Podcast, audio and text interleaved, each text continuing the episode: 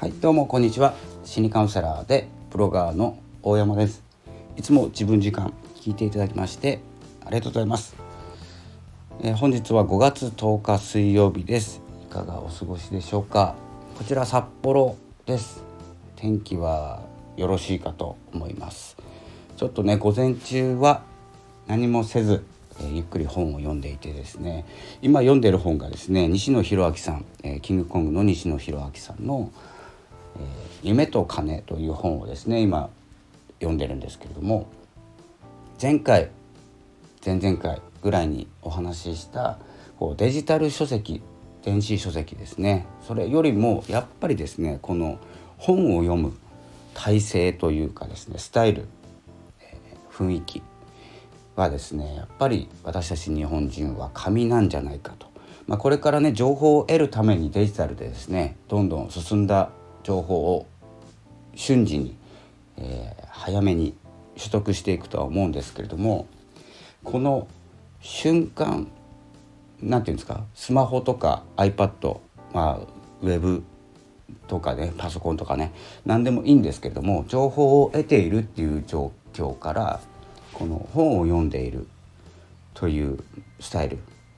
これがですね結構抜けていくと思うんですよね。学校でもですね iPad を使ったりデバイスいろんなものを使ったりねあの学ぶことは大事なんですよ。学ぶ姿勢とうんと何て言うんですかね紙の本を読んで入り込むっていうのはちょっと違うかなって感じてます。で大事なのがまあ、自分に合った方法が一番大事なんですけどね僕の話をさせていただくとこれからデジタルになっていく Kindle 書籍はね無料で読めたりねあのサブスクを組んでねいろいろ読めたりするんですけど何て言うんですかまあ同じものを見ているっていういう状況同じ画面同じ文字文字を読んでいるっていうこととこの一冊のね一冊の本を読んでいる手元に僕の一冊しかないんですよ。同じ本はいっぱいありますよ。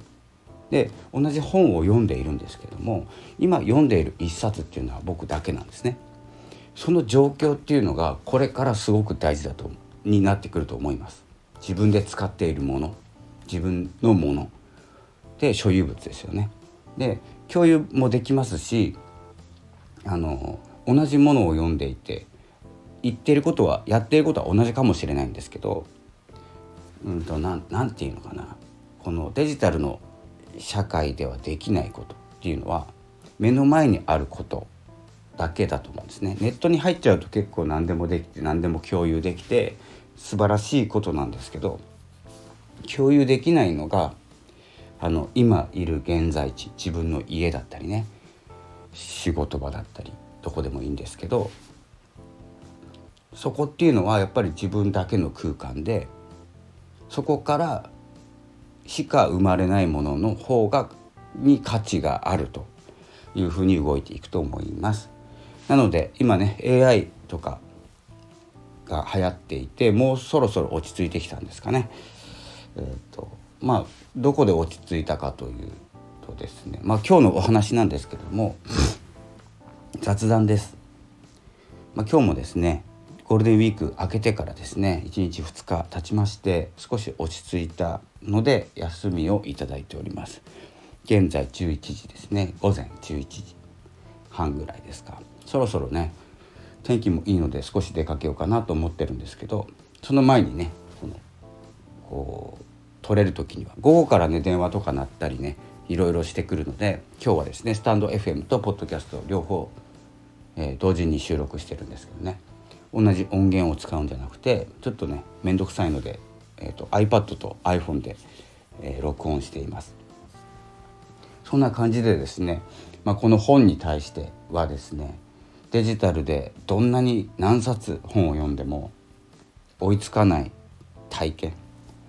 をしていったらいいのかなということですね。特に根拠はございません。ですけれどもデジタルで学んでいるのと紙の本で学んでいるの大きく差が出てくると思います。これ予想ですね。予想というかですねえーと、そうなったらいいなぐらいなんですけれどもこうやってですね自分の思いってくだらないかもしれないんですけどくだらないし参考にならないし誰に誰のためにもならないんですけどシェアするということも大事だと思ってます。なぜなら昨日かなあのまあちょっとまた AI の話に戻るんですけど AI って結構、まあ、チャット GPT とか、えーと、Bing 僕は Bing 使ってるんですけど、えーと、Bing でねいろいろ会話したりもするんですけど結構物知りなんですね AI って、まあ、データが膨大ですから。で、まあ、同時にテレビもよく見るんですよ最近ニュースだけじゃなくて。まあ、ニュースも見ますけどねまあそんな感じで昨日もねクイズ番組見てたんですよ。でもクイズ番組ってあの AI の方が得意ですよねおそらく。で何が楽しいのかっていうところなんですよエンターテインメントをね。まあ、テレビ離れもう深刻ですよね。クイズなんてこう物知りなのは AI じゃないですか。誰かに聞くより AI に聞いた方が早いですし誰かに聞くよりネットで調べググったりねして調べる方がいいんですよ。ただ、うんと、その元になる知識っていうのは人間が持っているものでそれの何て言うんですかねスタートした人がいるんですよ。スタート地点の人発信しようとした人でものを知っている人でこう作っていく人っていうのは遡っていくといくわけであって最初の一歩っていうのはそんなに大したことじゃなかったと思うんですね。で今はですね結構完全体の情報を掴んでいるのかもしれないですし、うんと、AI もねこれからどんどん進化するって言ってもまあそんなに驚くことはないと思うんですよ。まあ、今回も驚きはしないですよね。まあ所詮 AI がね所詮っていう言い方すいません申し訳ないですね AI がね発達していくとこのぐらいはできるだろうなっていうことがまあ10年20年30年先にはこうなっているだろうってわざと言ってますよねだって進化させるっていう過程はもう見えていてどこまでできるんだじゃだろうなっていうのは分かっていてそれが早まっただけの話なんでまあ早いねっていうぐらいです。なので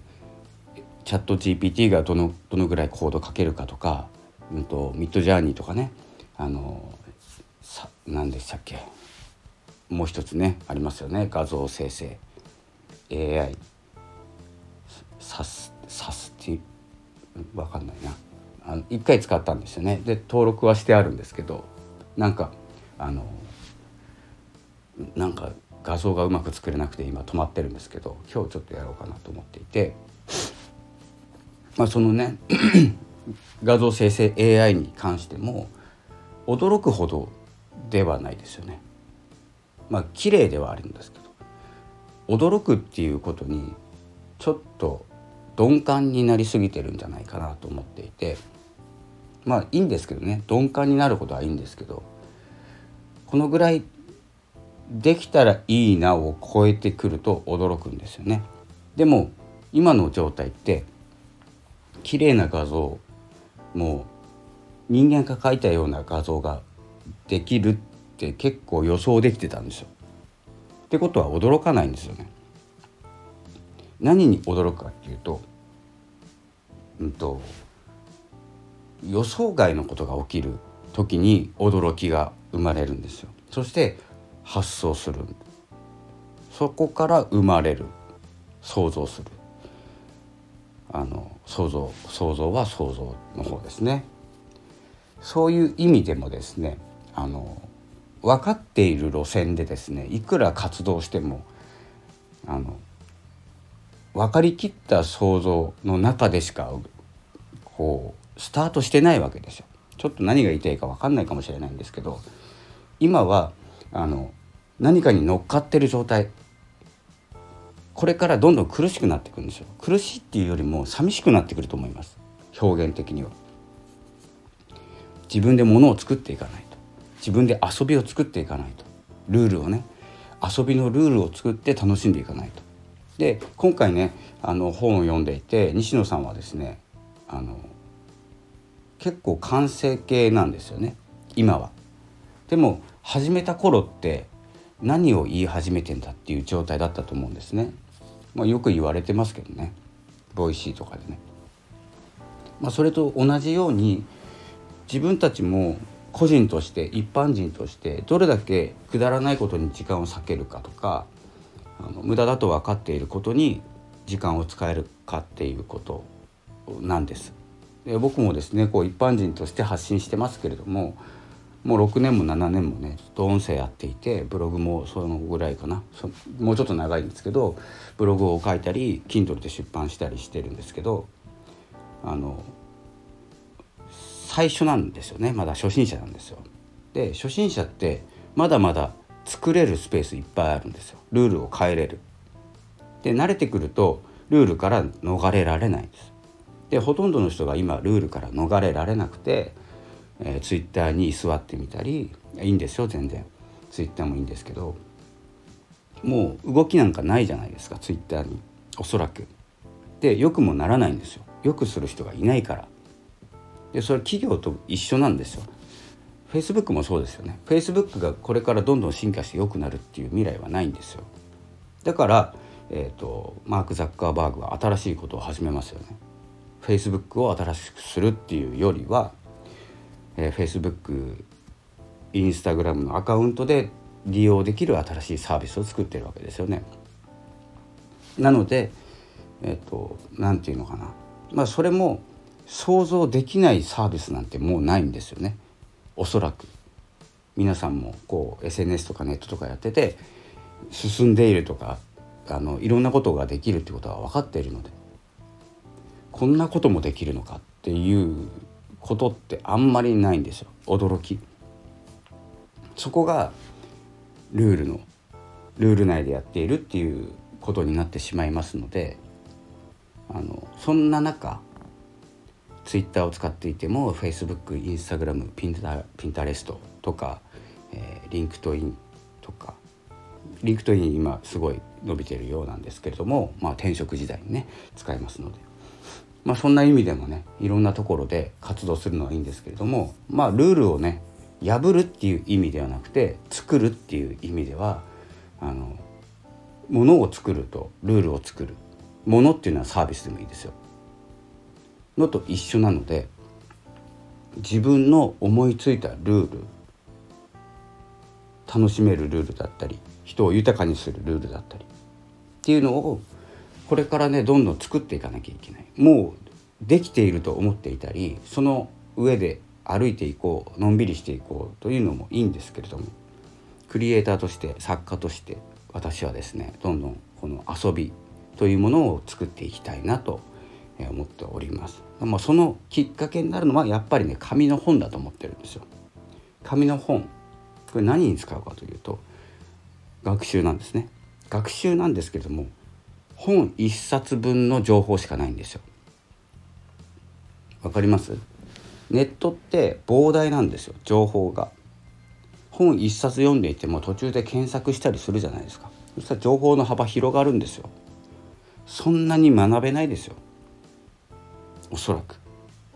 なのでこの本一冊っていう何て言うんですか